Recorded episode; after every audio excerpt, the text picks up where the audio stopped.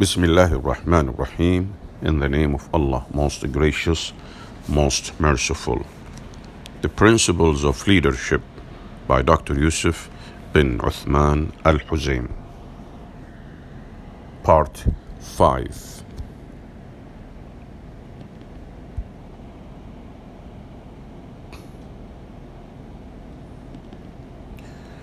The Principles of Leadership the American attempt.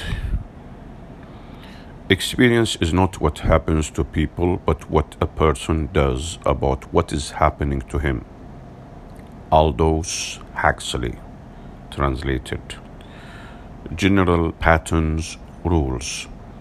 Patton died in 1995, approximately half a century after the war in which he fought World War II, and he became and became a distinguished commander for the following reasons. 1. He engineered the armored doctrine, which would be used by the U.S. Army in World War II and advocated the use of tank and armored car tactics, suggesting new methods for their use. 2. Patton excelled over all his fellow veterans in the largest military training maneuvers and held the highest prestige in the history of the U.S. Army prior to its entry into World War II. He also proved that an armored force was the most effective force of all. 3. Patton remarkably enabled the collapsed and defeated U.S. Army in North Africa to defeat the brilliant Nazi General Erwin Rommel the revered and respected Desert Fox, uh, Patton quickly invaded Sicily ahead of Sir Bernard Montgomery himself, incurring the least possible losses. 4. Patton was placed in command of the U.S. Third Army and led his army across France to Germany at extremely dangerous speed. Patton preferred to bypass centers of resistance and used the mobility of his units more than anyone else in the Second World War or in the history of the American war machine. 5. In the course of this advancement, Patton threatened to attack a German survey unit disengaging from the front line to relieve the surrounded and besieged 101 uh, Airborne Division in the Battle of the Bulge. It was said that Patton performed a miracle after his exhausted troops survived an ongoing battle lasting for three months. 90 degrees north, his bold counterattack on the south wing of the German army inspired American victory. Alan uh, Axelrod's survey of the personality of this leader heralds Patton as one of the best military leaders ever, a fact that is duly acknowledged by the West. Patton's unique leadership style was grounded in the following principles A. A commander will command, bear the responsibility, and always be at the forefront, as attempting to lead men from behind makes you a driving force, not a leader. B. The commander is a major general and is distinguished by the following qualities tactical aggressiveness uh, likes war for uh, likes uh, warfare strength of character purposeful uh, accepting of responsibility energetic of sound uh, constitution. The model leader displays a certainty of details personal uh, supervision comprehensive and precise knowledge of subjects before pursuing them, a strong and real leadership presence, the ability to give good and bad, uh, the ability to issue orders and explain them, accurate implementation of orders. D. The greatest general is he who commits the least mistakes and the way in which he does this. It should not be out of hesitancy and cautiousness, but rather by not missing an opportunity that might afford it to the enemy boldness. E. The commander is a man who can adapt principles to circumstances. In other words, leadership is the combining of theory and practice, deliberation and spontaneity, and preparedness and lateral thinking. If leadership is not a competition of peoples, focus should remain on the task and how to manage that task. G. Dominate, though cautious of excessiveness. H. Work is the most important thing from the point of view of every commander. He chooses who will work with him, and these are distinctly those who accomplish deeds no matter what. Monitor the appointment or promotion of candidates throughout their work. Pay attention to outcomes. Focus on those individuals who address unattended matters and are capable of channeling other people's potential and abilities for the achievement of tasks. And finally, be careful of the effects of other leaders' achievements that might cause you to be drawn to them in a friendship. I. It is not for the general to complain or show disheartenment. As a commander of war, you should not make everything you feel apparent, especially when those feelings are negative.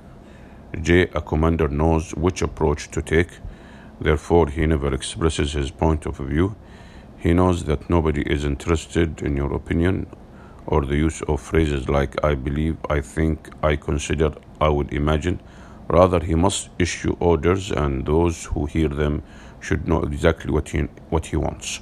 K. Commit to leadership, that is, lead the army well for a general should not be thinking about anything else.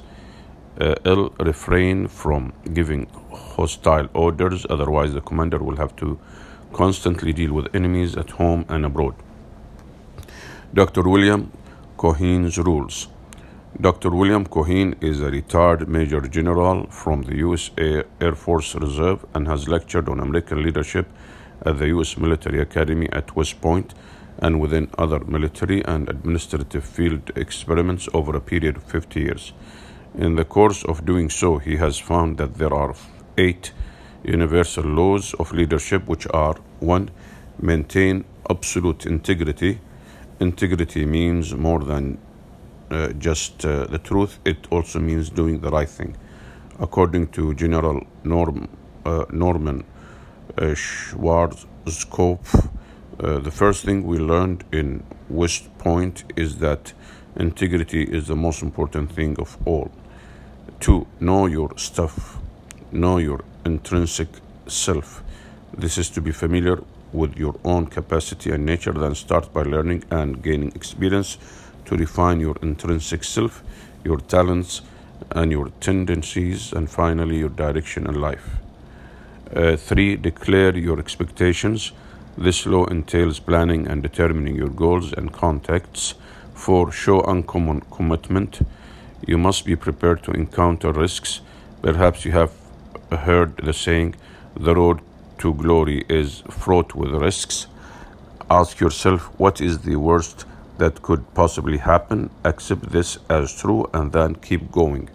5. Expect positive results. The more elevated your goals are, the harder you have to work to achieve them. In order to achieve these goals, as a leader, you must maintain a positive attitude. Dr. Danny Dyer, the renowned scholar in psychology, asserts the facts are not the important thing. What is important is what is done with the facts and how they are explained. He goes on to say, uh, he goes on to say that this way we can control how we feel. Six, take care of your people. There is an old saying in the army that says if you go out of your way to look after your men, then they will look after you. If you go out of your way to look after your men, then they will look after you. This implies a mutual sense of loyalty, which means that you cannot expect others to support your interests while you remain ignorant of theirs. 7. Put uh, duty before self. If you are a commander, then it is incumbent on you that you put your task and your men before yourself, otherwise, you are not a commander. 8. Get out in front, go to where it is possible for you to look and looked. uh, uh, to, to look and get out in the front, go to where it is possible for you to look and be looked. On this path, you will not know what is going to happen, but you will soon uh, realize that your followers are committed to you. The principles of leadership, according to uh, Kouzes and Posner, the scholars Kouzes and Posner insist that when we when we view leadership as a process of interaction and activity through the analysis of cases and empirical research, then we arrive at five practices involving uh, deregulated workers within organizations. In this situation, leaders should apply these five practices of exemplary leadership. One, model the way. Exemplary leaders are aware that obtaining the commitment of others and inspiring them to attain the highest aims requires that they reflect the type of exemplary behavior that they would expect from others. Two, inspire a shared vision. When people describe their most preferred approach to leadership, they tend to specifically talk about the times that inspired a vision of the future for them and that were appealing and beneficial to their organizations. This is because they had visions and dreams about what could have been done, and more importantly, they had absolute faith in these dreams or vision in terms of enjoying the confidence in themselves to accomplish extraordinary tasks. The third one, or three, challenge the process. So the first one, model the way. The second one, inspire a shared vision. The third one, challenge the process. Leaders are distinct because of their capacity to be adventurous and the degree of respect they assume.